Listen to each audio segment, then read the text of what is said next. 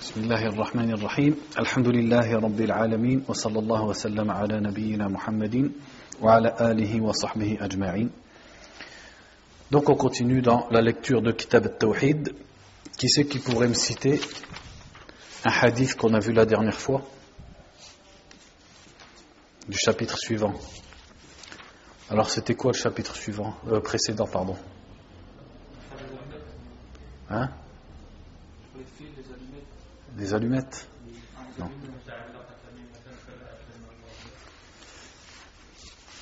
C'est les amulettes. Alors, man ta'allaqa tamimatan fala atama Allahu lahu. Qui c'est qui m'en cite un autre? On ne met pas toujours les mêmes aussi, après c'est trop facile. Non? Même en français, non? D'accord. C'était quoi le titre du chapitre? Même en français, c'est pas grave. De toute façon, le cours est en français, donc. Hein? Ouais, mais il s'appelle pas comme ça le chapitre. Bon, donc le chapitre d'aujourd'hui s'intitule Babu Maja Afir Ruqa Wa Al-Tama'im. Le chapitre sur ce qui a été rapporté à propos des ruqa, c'est-à-dire les incantations, et Al-Tama'im, c'est-à-dire les talismans. Donc quand vous regardez la différence avec le chapitre d'avant, comment il l'a appelé? Il a dit Babun min ash-shirki lubsul hilq al-halqati wal khayti wa nahwihima li raf'il bala'i aw daf'ihi. Le chapitre de la fois dernière, il ressemble à celui qu'on va faire aujourd'hui. Comment il l'a appelé? Il a dit il fait partie du shirk le fait de porter un anneau ou un fil pour enlever un malheur ou pour le repousser.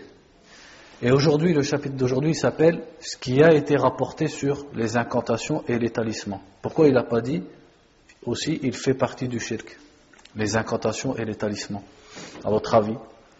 Pourquoi le chapitre de la dernière fois, il s'appelle « Mina shirk », c'est-à-dire que ces choses-là, directement, elles font partie du shirk. Et le chapitre d'aujourd'hui, il n'a pas dit « Mina shirk », il a dit « Chapitre sur al-ruqa », les incantations, « wa al-tama'im », les talismans. Voilà, parce que porter un fil ou, euh, ou le, le, un anneau, et cetera, dans tous les cas, c'est du shirk. Par contre, al-ruqa, al-ruqa, c'est le pluriel de quel mot? Ruqya. Al-ruqya, il y a la ruqya shar'iyya. Donc la ruqya, elle est de deux sortes. Al-ruqya shar'iyya, c'est-à-dire la ruqya religieuse, celle que l'islam elle a permis, et al-ruqya shirkiyya. Al-Ruqya qui est interdite, dans laquelle il y a du shirk. Donc on ne peut pas dire Mina shirk al-Ruqa. Les, les Ruqa, c'est-à-dire le pluriel de Ruqya, font partie du shirk. Si on disait comme ça, ça ne serait pas vrai. Parce que certaines Ruqya font partie du shirk, mais il y en a d'autres, c'est pas seulement qu'elles ne font pas partie du shirk, mais même elles sont recommandées, elles sont demandées de le faire. Donc le prophète, sallallahu alayhi wa sallam, qu'est-ce qu'il a interdit? Il a interdit al-Ruqa al-Shirkiyya. C'est-à-dire les ruqa, les incantations telles qu'elles étaient faites dans Al-Jahiliya. Donc comment ils faisaient ruqa dans Al-Jahiliya, les Arabes? Ils citaient des paroles dans lesquelles ils invoquaient leur, leur divinité. Ou alors ils invoquaient l'aide des djinns. Ou alors ils invoquaient l'aide des shayatines. Et en faisant ça, eh bien, ils cherchaient à soigner les malades, à soigner le mejnoun, celui qui a un djinn en lui, ou alors à soigner l'aïn, et cetera, ou à soigner contre la sorcellerie, et cetera, et cetera. Donc ce, cette sorte de ruqya, on va voir que le prophète sallallahu alayhi wa sallam, bien sûr, il l'a interdit parce qu'elle contredit l'islam. Par contre, le prophète sallallahu alayhi wa sallam, il l'a remplacé par d'autres sortes de ruqya. Par exemple, dans un hadith, Su'ila an-nabi sallallahu alayhi wa sallam 'ala ar-ruqya, faqal man istata'a an yanfa'a akhahu falyaf'al. Dans un hadith, il est dit que quelqu'un il a posé la question au prophète sallallahu alayhi wa sallam sur al-ruqya et il a répondu celui qui peut servir à son frère, qu'il le fasse. Qu'est-ce que ça veut dire? Ça veut dire celui qui peut faire ruqya à son frère et il va l'aider, eh bien qu'il le fasse. Donc là, ça veut dire que c'est bien de faire al-ruqya. Il y a également l'histoire du sahabi. Quand un groupe de sahaba ils étaient en voyage, hein, elle est connue l'histoire, quand ils sont passés à côté des d'un groupe de bédouins et ils leur ont demandé l'hospitalité et ils n'ont pas voulu, donc c'était des mécréants. Et le chef de la tribu, il s'est fait piquer par un scorpion.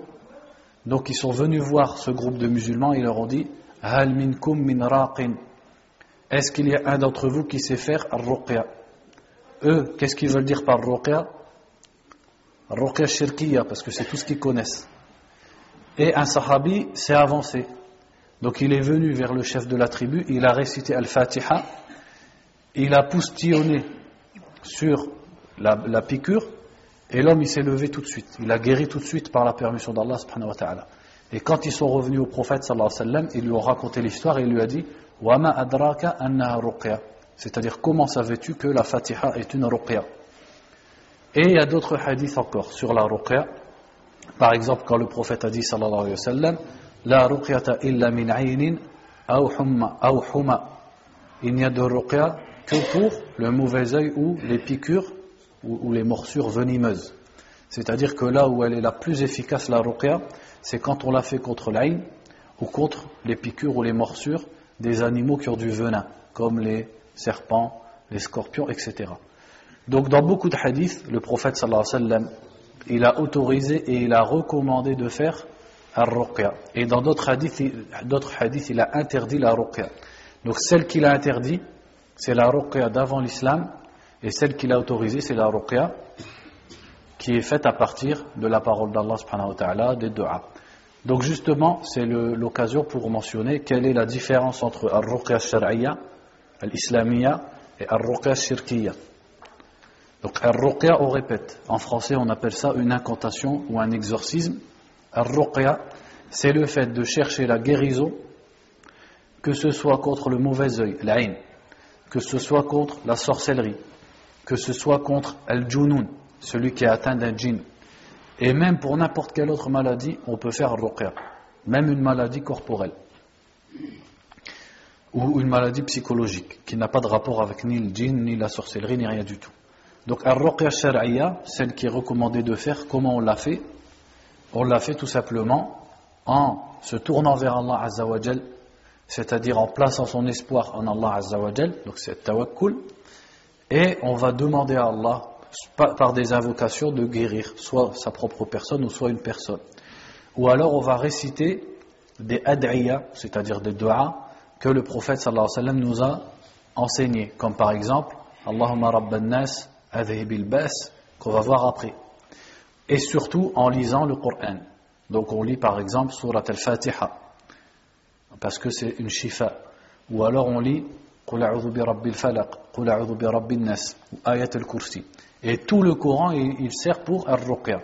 Mais les versets dont la religion elle a surtout parlé, c'est le Fatiha et Al-Mu'awwidhatayn, c'est-à-dire Qul a'udhu bi-Rabbi al-Falaq et Qul a'udhu bi-Rabbi al-Nas. Donc ça, c'est al-ruqya shar'iyya. Donc dans la ruqya shar'iyya, la personne, qu'est-ce qu'elle fait? Tout simplement, elle lit le Coran. Ou alors elle invoque Allah subhanahu wa ta'ala, c'est tout. Après, certains parmi les imams des premières générations, ils utilisaient l'eau, par exemple, dans la ruqya. C'est-à-dire, ils disaient qu'il est permis de lire dans l'eau. C'est-à-dire, on lit devant l'eau, après on poustillonne dans l'eau, et après, la personne, elle boit l'eau, ou alors elle se lave avec. Il y en a même qui écrivaient, par exemple, le Coran, et après, l'encre, ils la faisaient se diluer dans l'eau. Et avec cette eau-là, ils soignaient la personne. Donc, certains parmi As-Salaf al-Salih, ils ont rajouté le fait d'utiliser l'eau. Maintenant, qu'est-ce que c'est al-ruqya shirkiya? Comment on la reconnaît? Al-ruqya shirkiya, c'est la ruqya dans laquelle la personne, elle va invoquer les shayatines. Et elle va travailler avec les shayatines. Comment tu la reconnais, cette ruqya? Premièrement, c'est que tu ne comprends rien à ce qu'il raconte. Et ce n'est pas en arabe. C'est-à-dire que la ruqya, on l'a fait en langue arabe. Et il y a beaucoup de savants qui disent que c'est un charte, c'est une condition de la ruqya, c'est qu'il faut qu'elle soit en arabe, pour qu'on comprenne ce que la personne elle dit. Donc il va dire par exemple Allahumma shfi fulan, et il va lire le Coran. Donc tout ça c'est de l'arabe. Par contre, le sorcier, le, le, le musha'widh, ou bien le, le, le, le sahir, ou bien le kahin, et cetera, qui va faire ruqya shirkiya, lui tu vas entendre qu'il dit des paroles et tu comprends rien à ce qu'il dit. Pourquoi tu comprends rien à ce qu'il dit? Parce que premièrement, c'est pas de l'arabe, et en fait, il est en train d'invoquer les shayatines, avec qui il est en, avec qui il travaille. C'est ses collègues, c'est ceux pour qui il travaille, et eux, ici, ils travaillent pour lui. Et les noms de shayatines, bien sûr, tu comprends rien. Ou alors, des fois, la ruqya qu'il va faire, elle est en hébreu. Elle est dans la langue des juifs, parce que c'est eux qui ont répandu et qui ont appris la sorcellerie aux gens. Donc, ça c'est un premier signe, c'est que tu distingues rien, tu comprends rien à ce qu'il dit. Après, les autres signes de la ruqya shirkiya, c'est que, par exemple, il va te donner quelque chose à boire. Et le truc à boire, il sent mauvais. Et il y a une, il y a une couleur bizarre. À votre avis, pourquoi il fait ça ? Parce que des fois, pour travailler avec les shayatines, eh bien, il faut qu'ils qu'ils travaillent avec les najasat, avec les choses qui sont impures. Donc il va utiliser le sang des femmes, a'azzakumullah, il va utiliser l'urine, parfois sa propre urine à lui, pour faire des saletés comme ça. Et il va dire bois, ou alors il va te dire par exemple tu prends du sel, ou tu prends du fer, ou tu prends un œuf, tous des, des trucs qui, ça n'existe pas dans la religion. Ça il le fait, ça c'est comme ça que tu reconnais que c'est ruqya shirkiya. Ou alors il va prendre une feuille, il va, la, il va écrire quelque chose dessus, après il la plie et il te dit tiens tu portes ça, ou alors tu le mets sous ton oreiller, ou alors tu le portes autour du cou. Quand tu déplies la feuille, qu'est-ce que tu vas trouver? Parfois tu vas trouver le Coran, nishan, le Coran écrit. Le problème c'est que le Coran c'est écrit en rouge et la feuille elle sent mauvais. Comment ça se fait? Parce qu'il écrit le Coran avec le sang, pour plaire à qui à votre avis? Aux shayatin. As-sihr, c'est comme ça que ça fonctionne, la sorcellerie. Il faut qu'il travaille avec le djinn. Mais le djinn, ils ne vont pas travailler avec lui gratuitement. Qu'est-ce qu'ils espèrent des, des humains, le djinn? Enfin, les shayatin surtout, parce que les djinns, il y en a des musulmans, il y en a des... Ils veulent le kufr. Donc si lui, il fait le kufr pour leur faire plaisir, maintenant il va travailler. Ils vont travailler avec lui. Donc, il va écrire le Coran, par exemple, avec les najasat.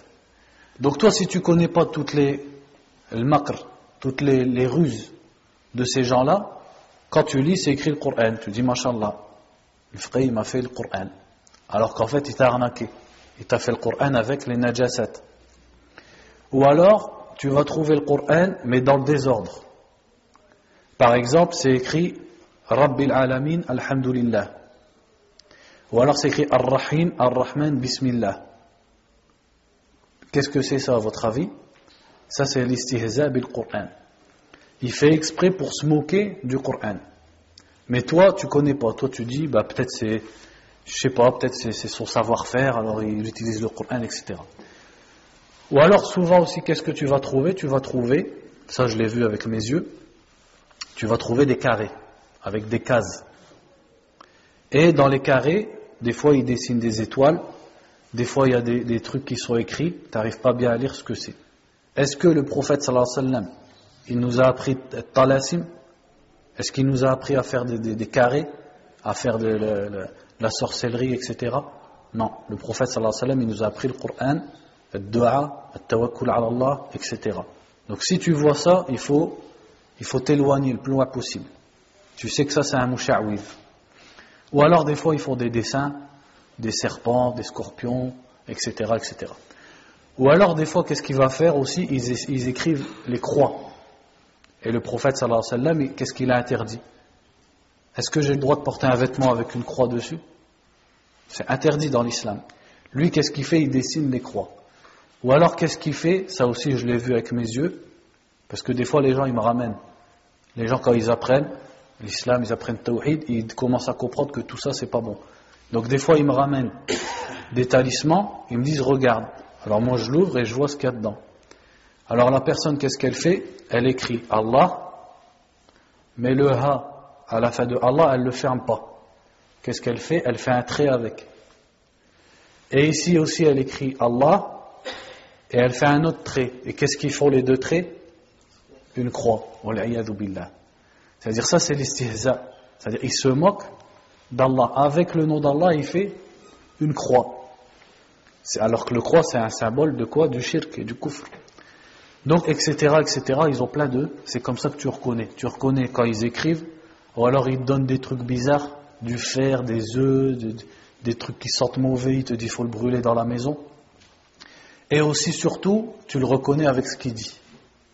Mais le problème, c'est qu'ils sont malins. Il ne va pas tout de suite dire « gil, gil, gil, gil, gil », il ne va pas tout de suite dire ça. Au début, qu'est-ce qu'il va faire? Il va lire le Coran. Il va lire le Coran, il va lire le Coran, comme ça, il te met en confiance. Toi, tu as confiance en lui. Après, au bout de dix minutes, un quart d'heure, ça dépend comment il arrive à résister au Coran, parce qu'en fait, il ne supporte pas. Après, il va commencer son girgir. Et là, tu ne comprends plus rien à ce qu'il dit. Quand tu vois ça, il faut te sauver le plus loin possible. Et surtout, faut, encore moins, il ne faut surtout pas lui donner d'argent.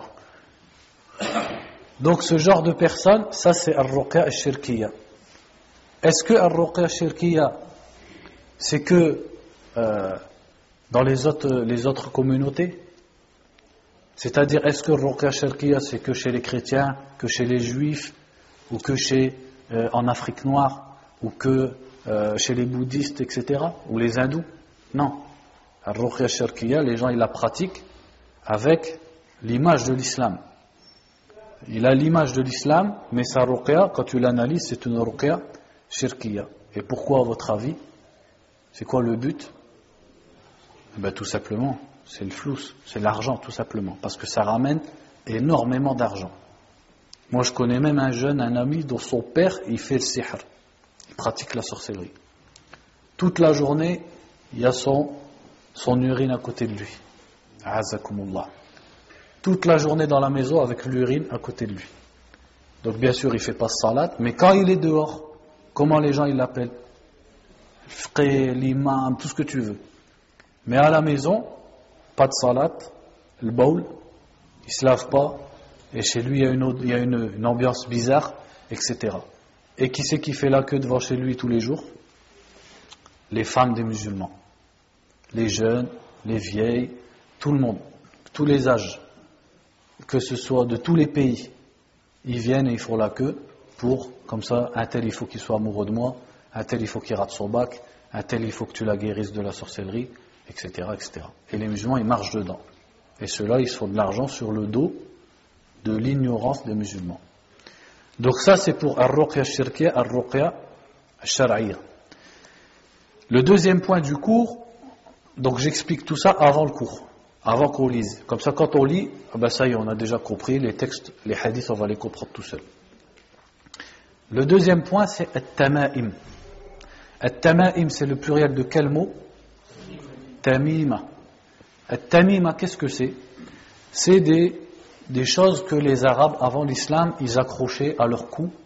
En fait, c'est la même chose qu'on avait vu dans le cours d'avant. Al-Khayt, Al-Halqa, et cetera.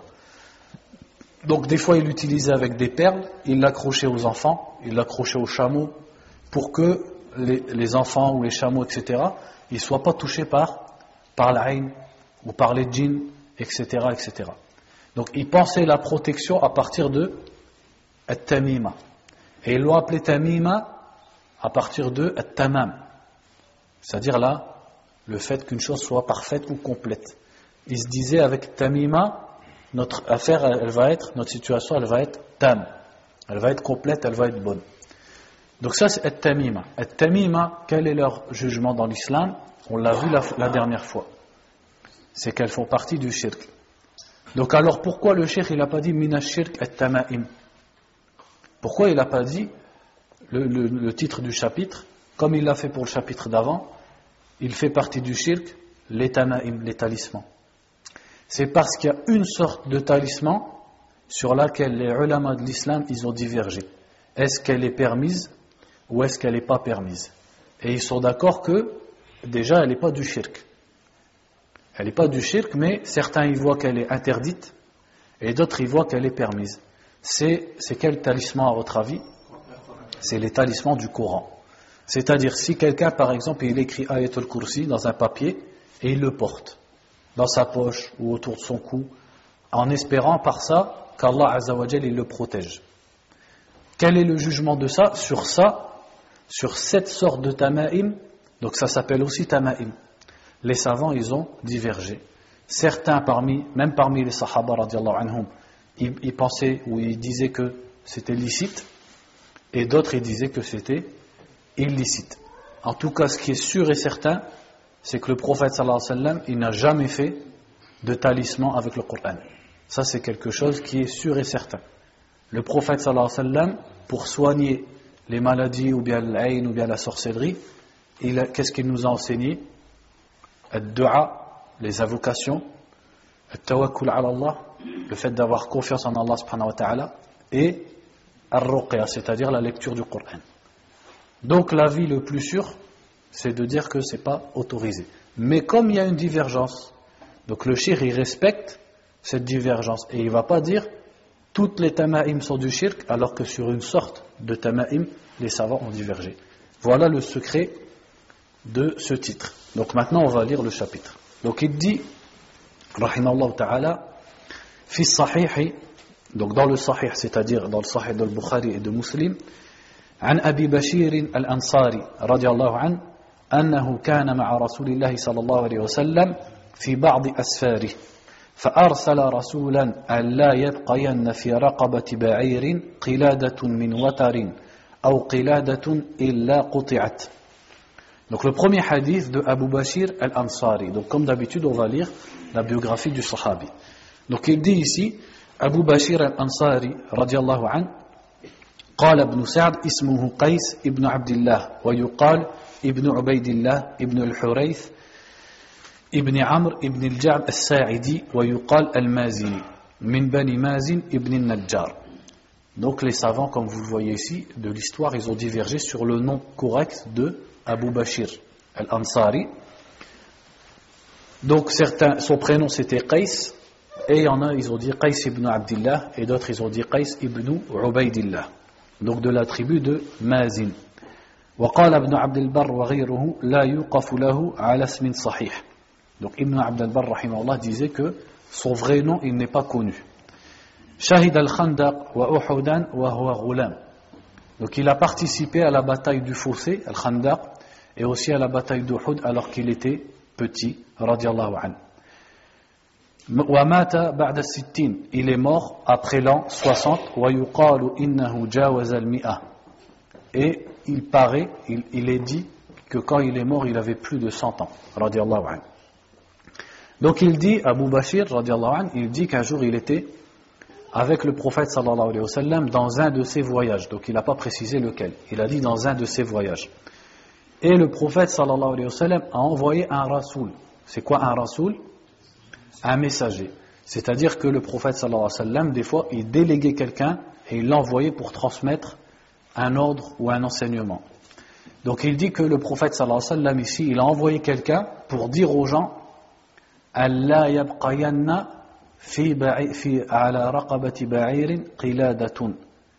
donc Allah yabqayanna, c'est-à-dire qu'il ne doit pas rester fi raqabati ba'irin, au cou d'un chameau, qiladatun. Qiladatun, qu'est-ce que c'est? En français ils traduisent par les guirlandes, c'est comme ça qu'on appelle, c'est ce qu'ils mettaient au cou des chameaux, donc on appelle ça qilada. Le pluriel c'est qalaid.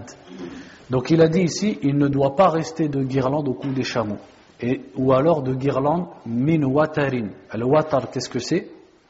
C'est le fil d'un arc. Dans un arc, le fil qu'on tire pour tirer la flèche, on l'appelle watar. Donc en gros, ici le prophète sallallahu alayhi wa sallam, en fait, il a dit aux gens d'enlever tout ce qu'ils mettaient au cou des chameaux. Pourquoi? Et aussi tout ce qu'ils mettaient au cou des chameaux qui était fait à partir des fils des arcs. C'est parce que les Arabes, avant l'islam, quand ils étaient dans le shirk, quand ils allaient en guerre, ils utilisaient les arcs. Et après la guerre, quand l'arc commençait à s'user, quand le fil, la corde, elle commençait à s'user, ils l'enlevaient. Et comme ils avaient fait la guerre avec, ils pensaient que dedans il y avait quelque chose. Donc ils le mettaient au cou des chameaux en pensant que ça allait les protéger contre le ayn. Donc en fait, ils l'utilisaient comme quoi? Comme tamima. Ils utilisaient les cordes des arcs comme une tamima pour les chameaux. Donc le prophète sallallahu alayhi wa sallam, il a, il a ordonné qu'on enlève tous les talismans qui étaient au cou des chameaux. Donc ça, ça nous prouve qu'il est interdit d'accrocher quelque chose en pensant que cette chose, elle va te protéger ou elle va te ramener la chance, et cetera. Donc le hadith suivant, وعن ابن مسعود رضي الله عنه قال سمعت رسول الله صلى الله عليه وسلم يقول إن الرقى والتمائم والتولة شرك رواه أحمد وأبو داود. Donc ici c'est Abdullah ibn Mas'ud qui rapporte que le prophète a dit sallallahu alayhi wa sallam إن الرقى, donc les ruqa, les incantations, والتمائم et les talismans, والتولة, التولة on va l'expliquer, font partie du shirk. Donc ça c'est rapporté par l'imam Ahmed, Abu Daoud, rahimahullah, et d'autres. En fait ce hadith, il est, à la base il est plus long que ça. Le hadith, qu'est-ce qu'il raconte? Il raconte que Zainab, la femme de Abdullah ibn Mas'ud, c'est elle qui raconte le hadith en fait. Et Zainab, elle faisait partie des tabi'in, elle n'a pas connu le prophète sallallahu alayhi wa sallam, c'était la femme de Abdullah ibn Mas'ud, radiyallahu anhu. Donc elle dit qu'un jour Abdullah il est rentré chez lui et elle avait à son cou un khayt. C'est-à-dire, elle portait un fil à son cou. Et le, le Abdullah ibn Mas'ud, donc le sahabi, quand il a vu ça, il lui a arraché. Il l'a enlevé du cou et il lui a dit « Antum ala abdillahi la aghniya'u ani shirk ».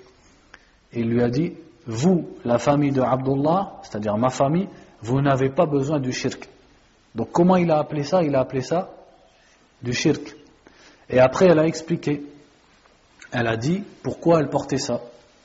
Elle a dit, كانت عيني تقذف فكنت أتخلف على فلان اليهودي فيرقى فيه فإذا رقى سكنت. Donc elle a dit, radiyallahu anha, ou plutôt rahimahallah, qu'en fait elle souffrait de son œil. Et son œil, il y a du liquide qui coulait de son œil. Et elle, elle allait voir un juif dans Médine, et ce juif, qu'est-ce qu'il faisait? Ou plutôt, c'est pas à Médine puisque Abdullah ibn Mas'ud vivait en Irak, en tout cas dans la ville où ils étaient, elle allait voir un juif. Et ce juif, qu'est-ce qu'il faisait? Il lisait des ruqa, donc il faisait des paroles, des incantations, des prières, sur le fil. Et après, elle, elle le portait à son cou. Et elle dit, quand il faisait ça, eh ben mon œil, il allait mieux. Et Abdullah, radiyallahu anhu, il lui a dit, هذا من الشيطان. Il a dit, ça, ça vient de shaitan. كان ينسخها بيده فإذا رقى ابتعد. Il a dit, ça c'est Shaitan qui te faisait ça à ton œil avec sa main. Et quand le juif il lit, le Shaitan, qu'est-ce qu'il fait? Il arrête. C'est quoi le but ici du Shaitan? Lui il s'en fiche, le Shaitan, si t'es malade ou t'es en bonne santé. Lui c'est pas ça qu'il regarde. Qu'est-ce qu'il veut de toi? C'est que t'ailles en enfer. Donc lui il s'en fiche si Zainab, son œil il va bien ou il va pas bien. Lui, ce qu'il veut, c'est qu'elle s'accroche et qu'elle fasse du shirk et qu'elle s'accroche au sorcier. Donc, quand le sorcier juif, il faisait sa ruqa, le shaitan, il arrêtait de, de faire du mal à son œil. Comme ça, elle, elle croit que c'est grâce au, au juif et à ce qu'il fait le juif. Donc, Abdullah, ensuite, il lui a dit, « Kana yakfiki an taquli kama kana Rasulullah sallallahu alayhi wa sallam yaqul, Allahumma rabban nas adhibil ba's washfi anta shafi. La shifa'a illa shifa'uk, shifa'an la yugadiru saqama. » Donc il lui a dit à sa femme, tu aurais dû dire comme le prophète sallallahu alayhi wa sallam disait, Allahumma rabban nas. Donc là il lui a appris une dua. Donc cette dua en fait c'est une ruqya qu'on dit quand on est malade, que ce soit son œil ou sa jambe ou ce qu'on veut, quand on est malade on peut dire cette ruqya pour se soigner. Donc c'est à la fois une dua et une ruqya. Il lui a dit, le prophète sallallahu alayhi wa sallam disait, Allahumma rabban nas, ô Allah le Seigneur des hommes, adhibil ba's, fais partir le mal, washfi, et guéris, anta shafi, c'est toi le guérisseur, la shifa'a illa shifa'uk, il n'y a pas de guérison à part ta guérison, shifa'an la yuradiru saqama, une guérison qui ne laisse pas de maladie. Donc regardez comment Ibn Mas'ud, radiyallahu anhu, par hikmah, par sa sagesse, il lui a interdit le shirk, mais il lui a remplacé par par sunnah. Donc il ne lui a pas juste dit ça c'est du shirk, mais il connaissait sunnah, c'est-à-dire il connaissait qu'est-ce qu'il disait le prophète sallallahu alayhi wa sallam à la place. Donc il lui a remplacé le shirk par une dua de tawhid, une dua de monothéisme dans laquelle il y a l'unicité d'Allah subhanahu wa ta'ala et qui vient du prophète sallallahu alayhi wa sallam, il ne l'a pas inventé lui-même. Et après, il lui a dit, en fait, entre les deux, il lui a dit, quand il lui a enlevé son, son, son khayt, son fil, il lui a dit, Sami'tu Rasulallah sallallahu alayhi wa sallam yaqul, Inna al-ruqa wa al-tama'ima wa al-ti wa la tashirk. C'est là qu'il lui a dit, j'ai entendu le prophète sallallahu alayhi wa sallam dire, les incantations, les talismans et al-tiwala font partie du shirk. Donc ici, qu'est-ce qu'il a cité comme faisant partie du shirk? Trois choses. La première, il a dit ar-ruqa. C'est le pluriel de ruqya. Donc pour la parenthèse, on ne dit pas ruqya ou ruqya ou ruqya, on dit ruqya. C'est-à-dire ra avec une dhamma, le qaf avec une soukoun, ça fait ruqya avec une fatha et at-tal marbouta. Ruqyatun, c'est comme ça qu'on dit. Parce que les jeunes, quand ils parlent, ils font beaucoup l'erreur. Ils disent ruqya ou ruqya, et cetera. On dit ruqya. Et le pluriel, c'est ruqa, avec une alif maqsoura. Donc, il a dit, ar-ruqa fait partie du shirk. Donc là, maintenant que je vous ai tout expliqué au début, de quelle ruqa il parle ici? Al-shirkiya. Ça ne veut pas dire toutes les ruqa, puisque la preuve, c'est que lui-même, sallallahu alayhi wa sallam, il nous a appris à dire, Allahumma rabban nas adhhib bil-ba's, et ça, c'est une ruqya. La deuxième qu'il a citée, Wat-Tama'im. At-Tama'im. Donc, At-Tama'im, c'est les talismans. Donc, c'est toute chose qu'on porte à son cou, ou dans sa poche, ou à son véhicule, ou dans sa maison, en pensant que ça nous protège, ou que ça nous porte bonheur, et cetera. Et la troisième, il a dit Wat-Tiwala. Qu'est-ce que c'est At-Tiwala? At-Tiwala, c'est une sorte de sorcellerie. C'est de la sorcellerie, mais c'est une sorte. En fait, At-Tiwala, ça s'appelle également Al-Atf. On appelle ça al-sarf ou al-atf. Al-sarf, qu'est-ce que ça veut dire? Al-sarf ou al-atf. Al-sarf, c'est la sorcellerie qu'on fait pour diviser un couple. Yufarriquna bihi bayna al-mar'i wa zawjihi. Et al-atf, c'est quand la femme, elle fait de la sorcellerie à son mari pour qu'au contraire, il soit collé. Et devant elle, il est comme ça. Il ne peut plus rien faire. Comme un âne. Donc, al-tiwala, qu'est-ce que c'est? C'est, c'est, c'est celui-là. Al-tiwala, c'est la sorcellerie qu'elle fait, que, que les gens y font, pour que l'homme, il aime sa femme. Ou pour que la femme, elle aime l'homme. À un point où il ne peut plus se séparer de lui. Quand elle lui dit, lève-toi, il se lève. Quand elle lui dit, assieds-toi, il s'assoit. Ça, on appelle ça at-tiwala. Donc ça, ça fait partie du shirk. Tout simplement parce que la sorcellerie, ça fait partie du shirk. Mais on n'explique pas maintenant, on réexpliquera ça sur le chapitre du shirk. Ensuite, il a dit, rahimahullah, وعن عبد الله بن عكيم مرفوعا مرفوعا ça veut dire عن النبي صلى الله عليه وسلم من تعلق شيئا وكل إليه رواه أحمد والترمذي. Le hadith suivant de Abdullah ibn Ukaym. Donc ici on va lire qui c'est Abdullah ibn Ukaym. Ukaym il dit ويكن أبا معبد الجهني الكوفي.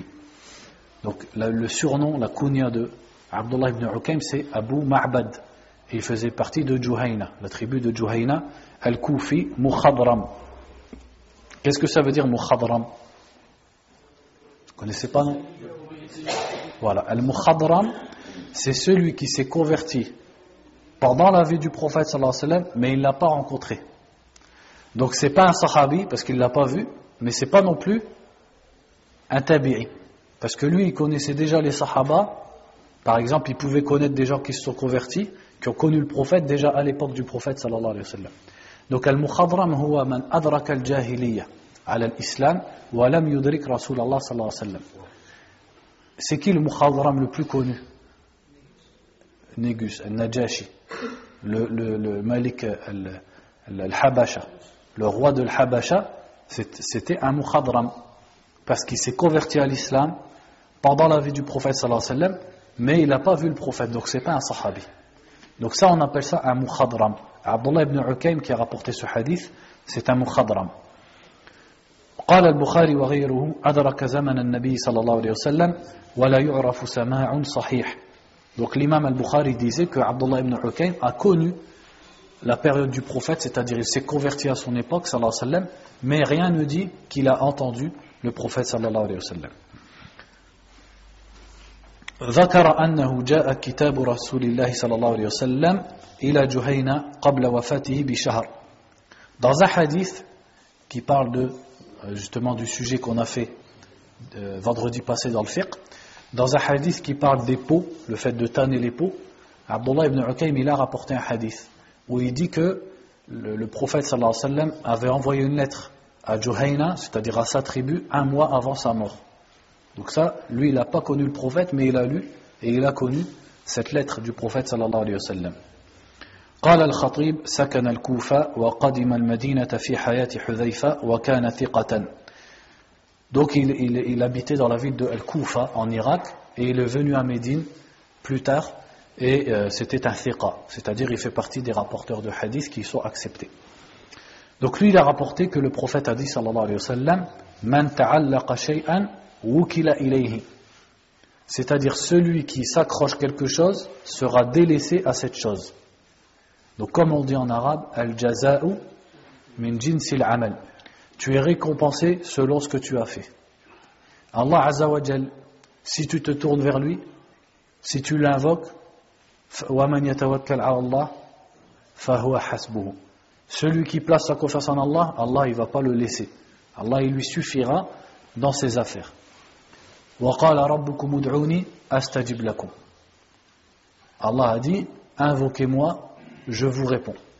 Donc celui qui se tourne vers Allah subhanahu wa ta'ala, il s'est tourné vers celui qui peut le secourir. Mais celui qui se tourne vers une tamima, donc qui porte quelque chose sous son oreiller, dans sa poche, ou à sa voiture, et cetera, eh bien Allah il va le laisser avec cette chose. C'est-à-dire qu'Allah subhanahu wa ta'ala, il va le, il va le délaisser. Tu as cherché la protection de cette chose, eh bien Allah il va te laisser avec cette chose. Est-ce que cette chose réellement, elle peut protéger la personne? Non.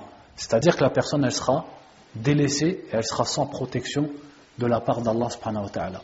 Puisqu'elle s'est tournée vers la chose, donc c'est la justice d'Allah azza wa jal.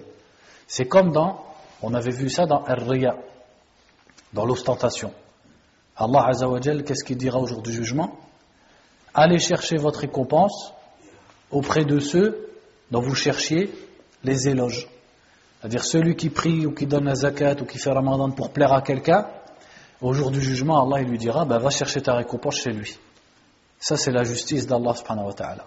Si tu as cherché ses éloges, eh ben, au jour du jugement, tu n'auras pas de récompense d'Allah. Et là c'est la même chose. Donc ça, ça existe par exemple à notre époque. Bon, bien sûr il y a plein de, d'exemples.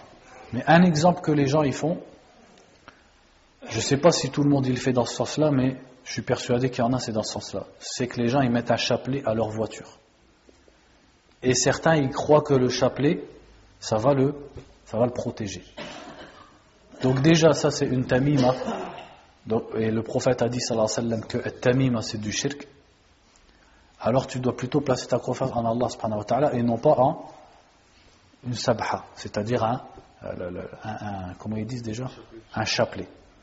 Et en plus, dedans, il y a de la ressemblance à qui? D'où ça vient les chapelets dans l'islam? Ça vient de l'Asie, ça vient des bouddhistes, ça vient des hindous. C'est eux qui aiment bien toujours avoir des chapelets, manipuler des chapelets, et ils croient dans leurs chapelets. Donc en vérité, malheureusement, certains musulmans, ils les ont imités dans ce genre de croyances et dans ce genre de pratiques. Ensuite, le cheikh, rahimahullah, il a dit à la fin du chapitre, il a dit « At-tama'imu shay'un yu'allaqu ala al-awladi min al-'ayn ». Donc il a dit, les tama'im, c'est quelque chose qu'on accroche aux enfants pour les protéger contre le mauvais œil.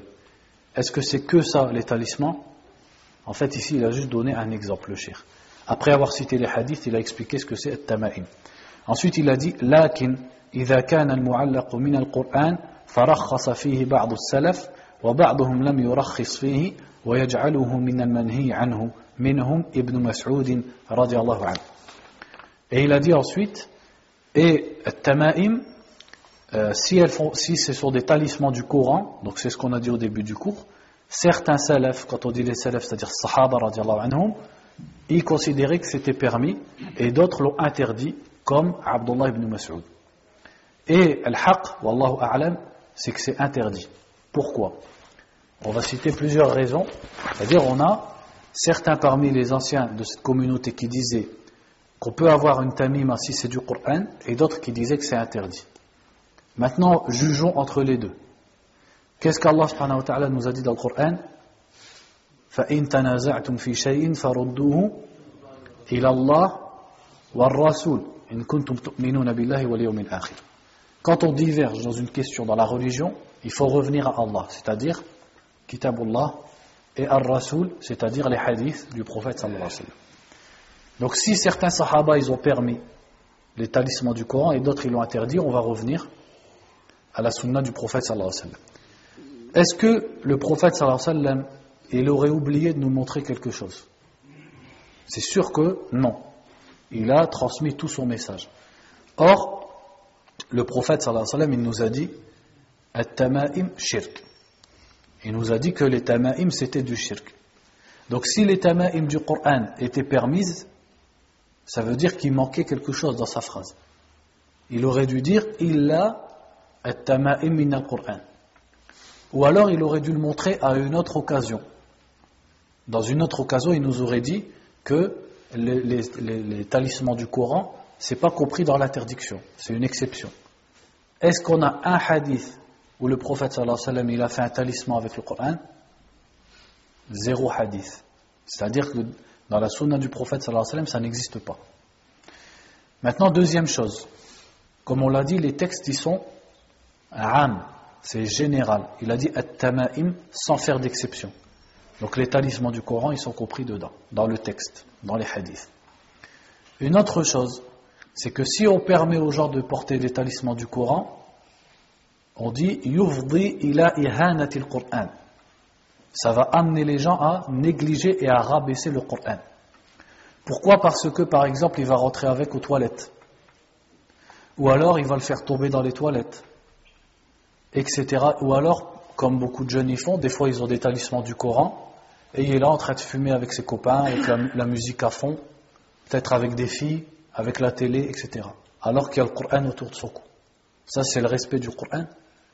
Donc le fait de dire aux gens qu'ils ont le droit de mettre ça, ça mène à baisser la valeur du Coran, à manquer de respect envers le Coran. Et une autre chose aussi, admettons qu'on dit que c'est permis. Donc, on va dire aux musulmans, tu peux porter les talismans du Coran. Donc toi, par exemple, tu es quelqu'un qui est connu pour aller à la mosquée, pour apprendre la religion, et les gens, ils vont te voir, autour de ton cou, tu as un talisman. Mais les gens, ils ne savent pas si ton talisman, c'est du Coran ou si c'est guirguir de, du moucha'ouid, le khurafat, et cetera. Les gens, ils ne savent pas. Donc, en te voyant, les gens, qu'est-ce qu'ils vont dire? Ils vont dire, ah, donc j'ai le droit de faire le kitab. Et après, ils vont aller chez le moucha'ouid faire les talismans. Parce que ça va tromper les gens. Il y a une sorte de tashabbouh, c'est-à-dire une sorte de ressemblance avec les talismans du shirk. Donc c'est pour ça que le mieux, c'est d'éviter. Et de toute façon, le prophète sallallahu alayhi wa sallam, il nous a montré tout ce dont on avait besoin. Quand on a un problème avec l'aïn, ou avec le djinn, ou avec le sihr, c'est le tawhid. C'est-à-dire avoir confiance en Allah subhanahu wa ta'ala, le dua, demander à Allah Azza wa Jalla la guérison, et al-ruqya et le Coran. Ensuite il dit وَالرُّقَى هِيَ الَّتِي تُسَمَّى الْعَزَائِمْ وَخَصَّ مِنْهُ الدَّلِيلُ مَا خَلَى مِنَ الشِّرْكِ فَقَدْ رَخَّصَ فِيهِ رَسُولُ اللَّهِ صَلَى اللَّهُ عَلَيْهِ وَسَلَّمَ مِنَ الْعَيْنِ وَالْحُمَى. Donc ici il a dit al-ruqya, ça, ça s'appelle aussi al-azaim. On peut appeler ça aussi al-azima et au pluriel al-azaim. Et il dit mais les preuves al-dalil, c'est-à-dire les hadiths, ont montré que les ruqas dans lesquelles il n'y a pas de shirk sont permises. Et le prophète sallallahu alayhi wa sallam a permis la ruqya contre le mauvais œil et les piqûres venimeuses. Ça, c'est qu'un exemple. On sait que les ruqya sont permises aussi pour d'autres choses. Ensuite, il a dit وَالتِّوَالَةُ شَيْءٌ يَصْنَعُونَهُ يَزْعُمُونَ أَنَّهُ يُحَبِّبُ الْمَرْأَةَ إِلَى زَوْجِهَا وَالرَّجُلَ إِلَى امْرَأَتِهِ. Et il a dit التِّوَالَة, c'est quelque chose que les gens y font en pensant que ça va faire que l'homme aime sa femme ou que la femme aime son homme. وروى الإمام أحمد عن رويفع قال قال لي رسول الله صلى الله عليه وسلم يا رويفع لعل الحياة ستطول بك فأخبر الناس أن من عقد لحيته أو تقلد وترا أو استنجى برجيع دبة أو عظم فإن محمدا بريء منه. Donc un autre hadith encore, le chapitre il n'est pas fini. C'est un hadith rapporté par un sahabi qui s'appelait Ruwayfi'. Donc Ruwayfi' ici, il a dit Ruwayfi' ibn Thabit, ibn Sakan, ibn Adi ibn al-Harith, min Bani Malik ibn al-Najjar al-Ansari. Donc Ruwayfi' il faisait partie des Ansar. Lahu thamaniyatu ahadith. Il y a huit hadiths qui existent de lui dans les livres. rapporté par ce sahabi. Nazal al-Basra wa wuliya bi Tarablis. Donc il a, il a, il était, il habitait dans la ville de Basra et il a été nommé pendant un moment de sa vie comme gouverneur de, euh, je ne sais plus exactement comment, Tarabul, Tarabul, on dit Tarabul. C'est une ville, c'est où? C'est en Syrie. Non, c'est en Syrie. Ouais, c'est en Syrie. Ouais. En fait, Tarabul, ici, quand on lit ça, c'est en Syrie. Parce qu'il y a plusieurs villes qui s'appellent comme ça dans le monde arabe. Mais celle-là, c'était à l'époque des Sahaba, radiallahu anhum, c'est celle qui était au Shem, c'est-à-dire en Syrie. فَافْتَتَحَ إِفْرِقِيَةَ سَنَةَ سَبْعٍ وَأَرْبَعِينَ. Et c'est lui qui a commencé les conquêtes de Ifriqiya en l'an quarante-sept. C'est quoi qu'on appelle Ifriqiya? Voilà, en fait, c'est l'équivalent maintenant du Maghreb. C'est-à-dire, maintenant, quand on dit l'Afrique, on parle de, du continent africain. Mais chez les Arabes, Ifriqiya, en fait, ça désigne de l'Égypte jusqu'à, jusqu'au Maroc, avec la Mauritanie, c'est-à-dire au-dessus du désert. Tout ça, tout le nord de l'Afrique, ils appelaient ça Ifriqiya. De l'Égypte jusqu'au Maroc, ils appelaient ça Ifriqiya. D'où il vient le mot Ifriqiya? Bon, ça c'est comme ça pour la parenthèse, pour, pour détendre l'atmosphère.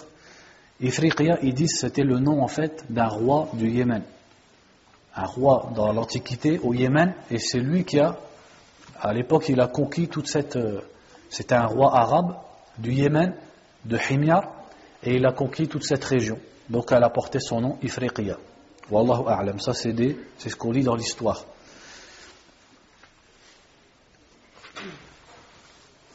Toufiya sanata sittin wa khamsin. Il est mort en cinquante-six. Radiallahu anhu. Donc Ruwayfi, il dit que un jour le prophète sallallahu alayhi wa sallam lui a dit: oh Ruwayfi, peut-être que tu vas vivre longtemps. Et effectivement, comme on a vu, Ruwayfi, il est mort en cinquante-six, donc cinquante-six c'est tardif par rapport au prophète sallallahu alayhi wa sallam. La plupart, beaucoup de compagnons, ils mouraient bien avant, dans les guerres, et cetera. Mais lui, il a vécu longtemps. Donc il lui a dit: peut-être que tu vivras longtemps, alors informe les gens.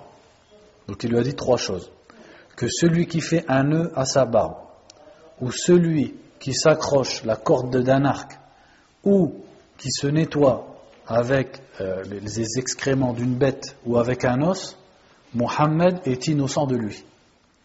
Qu'est-ce que ça veut dire Mohammed est innocent de lui? C'est-à-dire que le prophète sallallahu alayhi wa sallam désapprouve et se désavoue de son acte. Ça ne veut pas dire qu'il est kafir. Donc ici il a cité trois choses. La première, donc trois choses qui sont interdites, que le prophète sallallahu alayhi wa sallam a interdites. La première, la première il a dit man aqada lihyatahu, celui qui fait un nœud à sa barbe. Qu'est-ce que ça veut dire? En fait c'est parce que les gens de la Djahiliya, quand ils faisaient la guerre, ils faisaient des nœuds, ils faisaient des tresses dans leur barbe. Et pour eux, c'était un signe de, d'orgueil, takabbur. Donc le prophète, sallallahu alayhi wa sallam, il a interdit aux musulmans de faire ça. Donc c'est lui qui nous a dit « U'ful liha, wafirul liha », et cetera. Mais en même temps, il a interdit de faire un nœud à la barbe, pour ne pas ressembler aux gens de la Jahiliya. Et d'autres savants ont dit « ça c'est ceux qui cherchent à, à rendre leur barbe lisse ». Mais Le plus, euh, le plus proche du texte, c'est qu'en fait c'était l'habitude des gens de la Jahiliya, donc il ne faut pas leur ressembler dans ça. La deuxième, il a dit Aw taqallada wa taran. Taqallada, c'est-à-dire qui va, comme on l'a vu au début, qui va mettre au cou de son chameau un watar, c'est-à-dire la corde d'un arc, ou alors celui qui se nettoie, istanja. Istanja, c'est-à-dire qui se nettoie quand il a été aux toilettes. Biraji'i dabbatin. C'est quoi raji'i dabba? C'est les excréments des bêtes, c'est-à-dire les crottins, comme on dit en français. Ou avec un os, Mohammed est innocent de lui. Donc c'est-à-dire, il a interdit qu'une personne se nettoie avec un crottin ou avec un os. Et il a expliqué dans d'autres hadiths pourquoi. Parce que l'os, les djinns, ils trouvent de la nourriture, et les crottins, voilà, les bêtes des djinns, les bêtes sur lesquelles ils montent, ils trouvent aussi de la nourriture. Donc par respect pour les djinns, pour leur maslaha, il a interdit de se nettoyer avec ces choses-là. وعن سعيد بن جبير رحمه الله قال من قطع تميمة من إنسان من إنسان كان كعدل رقبة. Ici, euh, il, il rapporte une parole de Saïd ibn Jubayr. Saïd ibn Jubayr, on avait déjà vu sa biographie, c'était un des élèves de qui? Abdullah ibn Abbas, donc c'était un des tabi'ins de Mecca, il a dit, celui qui coupe le talisman du cou de quelqu'un, c'est comme s'il avait affranchi un esclave.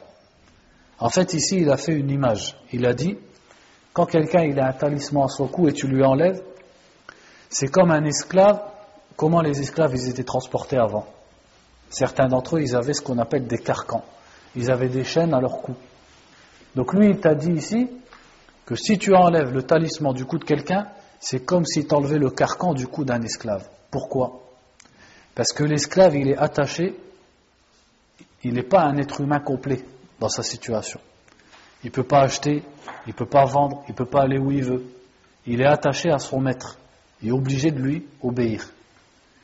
Et celui qui, qui porte un talisman, eh ben, il est attaché à son talisman. Il, il est soumis et son cœur, il est attaché à quelque chose de nul, quelque chose qui ne sert à rien, à une créature d'Allah subhanahu wa ta'ala comme lui, et même inférieure à lui. Parce que lui, il a un cerveau, il a des yeux, il a des oreilles, alors que ça, c'est qu'un bout de tissu, ou un fil, ou un, un, un bracelet, et cetera. Donc, il y a une sorte dedans d'esclavage. Mais ce n'est pas un esclavage corporel, c'est un esclavage spirituel. C'est, ton cœur, il devient esclave, au lieu d'être soumis à Allah subhanahu wa ta'ala, et attaché à Allah, ben, il est attaché à quelque chose qui ne lui sert à rien. Il dit, rawahu waqi' wa lahu an Ibrahim, كانوا يكرهون التمائم كلها من القرآن وغير القرآن. Ensuite, il a cité une parole de Ibrahim. C'est qui Ibrahim ici? Quand les savants dans le fiqh ou dans le hadith ils disent Ibrahim, c'est qui? Ibrahim al-Nakha'i. Ibrahim al-Nakha'i, c'était un tabi'i de l'Irak. Et il faisait partie de la petite génération des tabi'ins. C'est-à-dire que ce n'est pas un tabi'i qui a rencontré Omar. Ou, ou, il a rencontré juste Anas ibn Malik et peut-être d'autres. Mais il a rencontré que quelques compagnons qui ont vécu longtemps. Donc il est quand même compté parmi les tabi'in. Donc il disait, il détestait, donc il au pluriel, il détestait les talismans tout entiers, c'est-à-dire tous les talismans, qu'ils soient du Coran ou d'autres du Coran. De qui il parle ici? Quand il dit il, si on ne sait pas de qui il parle, la, la phrase elle ne nous sert à rien en fait. C'est-à-dire on ne peut pas comprendre vraiment. Donc lui c'est un tabi'i. On pourrait penser qu'il parle de qui? Des Sahaba. Mais en fait, ce n'est pas le cas. Les savants, ils disent que Ibrahim al-Nakha'i, quand il dit « il », il parle des grands élèves de qui? Abdullah ibn Mas'ud, radiallahu anhu. Comme Al-Aswad et d'autres parmi les élèves de... dont eux, c'était « min kibar al-tabi'in ».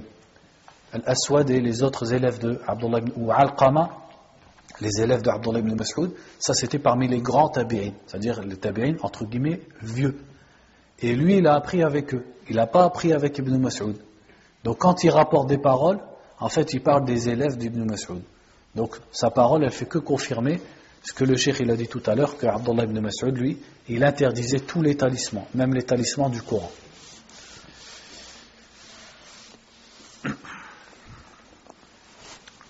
Il y a également quelque chose que je voulais vous raconter pour, euh, par rapport au Moucha'ouidine et tout ça. C'est euh, parce qu'on citait les signes pour les reconnaître. Donc, exemple aussi, une personne, elle va chez un soi-disant euh, exorciste ou guérisseur, ou appelez ça comme vous voulez, à Dunkerque. Et la personne, donc, euh, elle lui dit, elle dit à la femme, c'est la femme qui était malade, elle lui dit, mets-toi en face de moi, tête à tête, donc déjà, islamiquement parlant, c'est pas trop ça, de se mettre tête à tête avec une femme. Donc il lui dit, rapproche ton visage, tu caches un œil et tu regardes dans mon œil. Et au moment où elle fait ça, parce qu'elle l'a fait, elle n'aurait jamais dû, mais bon, des fois les gens dans le désespoir, ils savent plus ce qu'ils font. Donc elle a fait ça, et au moment où elle a fait ça, lui, il a dit quelque chose. Mais on ne pouvait pas entendre ce que c'était. C'est-à-dire, le frère qui m'a raconté l'histoire, il dit, je ne peux pas entendre. Déjà, c'est pas clair ce qu'il dit, et il a dit très vite. Et quand il a fait ça, sa femme, elle a vu en lui plein de choses dans son œil. Elle a vu des flammes, elle a vu des, comme une tête de shaitan, et cetera, et cetera. Et après, pendant une heure, il a lu le Coran. Donc, c'est-à-dire, si on enlève la première minute, la ruqya, elle est bien. C'est que le Coran. Mais en vérité, la première minute, elle te montre que c'est un moucha'ouidh. Parce qu'il n'y a pas dans le, dans, dans le din de « tu me fais ça, tu, je te regarde en face, tu vois des flammes, et cetera » Ça, c'est n'importe quoi. Ça, c'est parce que lui-même, c'est un charlatan. Et après, le, la personne, elle lui a dit. Elle lui a dit, c'est quoi que tu as dit là? C'est quoi cette parole?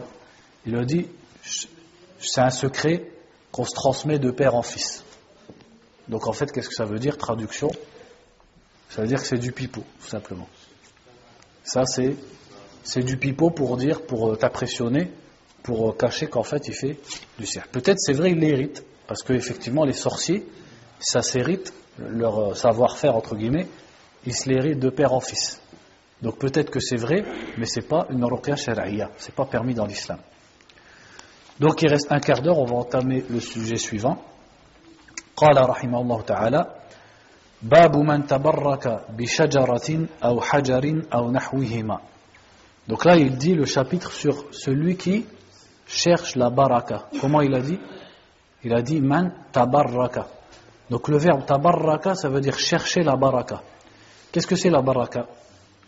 Ben, tout simplement, la baraka, c'est le khayr. Dawamul khayr wa ziyadatul khayr. C'est ça le baraka. Le baraka, qu'est-ce que c'est? C'est le bien. Le fait que le bien, il persiste, il reste dans quelque chose et il augmente. C'est ça qu'on appelle tout simplement la baraka. Généralement, les gens, quand tu leur dis baraka, ils comprennent ce que ça veut dire la baraka. La baraka, en gros, c'est le bien, la bénédiction. Donc il dit chapitre sur celui qui cherche la baraka à partir d'un arbre ou d'une pierre ou autre chose. Donc là, il va nous, il va nous montrer qu'il est interdit dans l'islam de, de faire ce qu'on appelle at-tabarruk avec les objets, quels qu'ils soient. At-tabarruk, comment les gens y font? Par exemple, ils ont un arbre, ou ils ont une pierre, ou ils ont un mausolée, ou alors un mur, et cetera, et cetera. Et qu'est-ce qu'ils font? Ils restent à côté, en disant que l'objet, il va leur donner de la baraka. Ou alors, qu'est-ce qu'ils font? Ils le touchent. Ils le touchent, après ils se touchent le visage, par exemple. Ou alors, ils se frottent dessus, et cetera, et cetera. En pensant que l'objet, il leur donne la baraka. Or, la baraka, c'est qui qui la détient? An-naf'u wad-darr, le bien et le mal, c'est qui qui le détient? C'est Allah Azza wa Jal seul. Donc, celui qui veut la baraka, dans quoi il doit le chercher? Dans l'amal. L'islam, il ne t'a pas accroché à un objet. Et que cet objet, il va te porter bonheur, il va te porter malheur. L'islam, il t'a dit, il faut travailler. Comme tu travailles dans le dunya, eh bien, il faut aussi travailler dans le din. La baraka, elle est dans la salat, elle est dans le, dans le siyam, elle est dans la lecture du Coran, elle est dans talabul ilm, elle est dans birrul walidayn, le fait de faire du bien à ses parents, dans silatul arham, le fait de, euh, de, de, de, d'entretenir les liens de parenté, l'ihsan ila al-jab, faire du bien, ça c'est la baraka. Mais c'est quel genre de baraka? C'est la baraka de que ton iman il va augmenter, ta foi elle va augmenter, Allah Azza wa Jal il va être avec toi, il va te protéger, il va te guider, et surtout dans l'au-delà, eh bien tu seras sauvé. C'est ça la baraka qu'on doit rechercher. C'est pas la baraka comme Al-Jahiliya, comme ils font les polythéistes, les païens, dans un objet. Ça, ce genre de baraka, ça n'existe pas. Sauf dans ce que la religion elle a montré. Et dans quoi la baraka elle existait? Dans quoi est-ce qu'Allah subhanahu wa ta'ala, il y a quelque chose qui était sur terre dans lequel Allah il avait mis une baraka qu'on pouvait prendre en le touchant? C'est qui? C'est quoi? C'est le prophète sallallahu alayhi wa sallam. Et ça c'était permis. Donc le prophète Mohammed sallallahu alayhi wa sallam, dans son corps, dans ses cheveux, dans sa salive, il y avait de la baraka. Dans sa sueur, il y avait de la baraka. C'est Allah Azza wa Jal qui l'a fait comme ça. Et les sahaba radiallahu anhum, ils cherchaient la baraka dans ça. S'ils pouvaient récupérer un cheveu ou un poil de la barbe du prophète sallallahu alayhi wa sallam, ils le faisaient.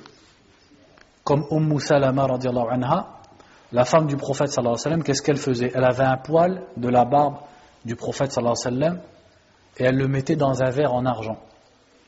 Quand quelqu'un il était malade, elle prenait de l'eau, elle le versait sur le, sur le cheveu du prophète sallallahu alayhi wa sallam. Ensuite, est-ce qu'elle donnait directement à boire? Question piège. Non, parce qu'on ne peut pas boire dans un verre en argent. C'est haram de boire dans un verre en argent. Elle reversait l'eau dans un verre et elle lui donnait. Et quand la personne elle buvait, elle guérissait. Parce qu'Allah subhanahu wa ta'ala, il a mis une baraka dans ce qu'on appelle les ajza, c'est-à-dire les, les, le corps du prophète sallallahu alayhi wa sallam. Quand le prophète sallallahu alayhi wa sallam faisait le wudu, ou même quand il crachait, qu'est-ce qu'ils faisaient les sahaba radiallahu anhum? Ils cherchaient à récupérer sa salive ou à récupérer le reste de l'oudu, c'est-à-dire de l'eau avec laquelle il a fait le wudu. Certaines femmes parmi les sahaba, si le prophète sallallahu alayhi wa sallam il dormait chez elles, il avait été invité ou quelque chose, il transpirait beaucoup le prophète sallallahu alayhi wa sallam. Elle prenait la couche et elle essayait d'en ressortir la sueur. Donc ça oui, ça c'est permis. Mais nous on ne vit plus à l'époque du prophète sallallahu alayhi wa sallam. Donc c'était permis pour les sahaba radiallahu anhu. Maintenant, est-ce que quelqu'un qui est salih, un homme, un, un rajul salih, un homme pieux, est-ce qu'on va dire on va prendre sa barbe, on va prendre sa salive, et cetera? Non, pour plusieurs raisons. La première raison c'est laquelle?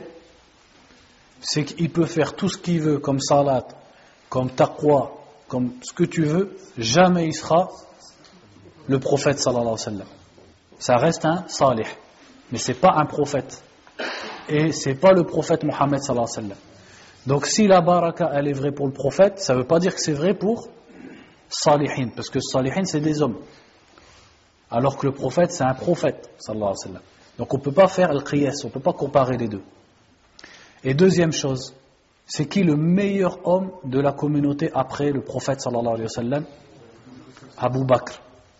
Est-ce que Omar, est-ce que Abu Huraira, est-ce que Abdullah ibn Mas'ud, est-ce que Mu'adh, est-ce que Jabir, est-ce qu'ils cherchaient les poils d'Abu Bakr? Est-ce qu'ils cherchaient la salive d'Abu Bakr? Est-ce que quand Abu Bakr il est mort, il faisait comme ça sur sa tombe? Pourtant, s'il y en a un avec qui il aurait fallu le faire, c'était qui? À part le prophète, c'était Abu Bakr. Et pourtant, ils ne l'ont pas fait. Quand le meilleur homme, quand Abu Bakr il est mort, c'était Omar. Est-ce que les autres sahaba, ils ont cherché, ou les tabi'in, ils ont cherché à faire ça avec Omar? Est-ce qu'ils ont cherché ses cheveux? Est-ce qu'ils ont cherché ses vêtements? Ça, c'est arrivé après, chez les musulmans. Parce que quand l'islam s'est répandu, quand l'islam il est rentré chez les Perses, il est rentré fil Hind, en Inde. Il est rentré vers Azerbaïdjan. L'Azerbaïdjan, il est rentré vers l'Afghanistan, le Sindh, c'est le début de l'Inde. Il est rentré chez les Berbères. Il est rentré chez les chrétiens. Il est rentré un peu dans le Habasha. Ces gens-là, est-ce qu'ils croyaient en rien avant? Non, ils avaient des pratiques. Ils avaient des croyances et des pratiques. Eh bien, l'islam, quand il s'est répandu, les musulmans qui se convertissaient, eh bien, ils étaient encore influencés par leurs anciennes pratiques. Donc c'est de là que tout ça c'est venu. C'est venu des autres civilisations. Comme le fait de chercher la baraka dans des tombes, dans des objets. En vérité, tout ça c'est dakhil. Ça, ça c'est étranger à l'islam. Ça c'est venu bien après.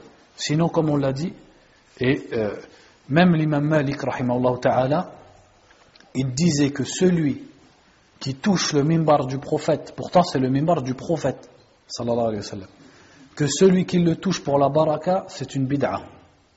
Ça c'est qui? C'est pas Abbas ou Ahmed, ou... c'est l'imam Malik, rahimahullah ta'ala. Et l'imam Malik, rahimahullah ta'ala, il a refusé de prendre la science d'un tabi'i qui s'appelait Atta, parce qu'un jour il l'a vu faire ça au mimbar du prophète, sallallahu alayhi wa sallam, parce qu'il existait encore à son époque. Quand il l'a vu faire ça, il a dit je ne prends plus l'ilm de lui, et il n'a plus appris auprès de lui. Ça c'est qui? C'est Malik, rahimahullah ta'ala.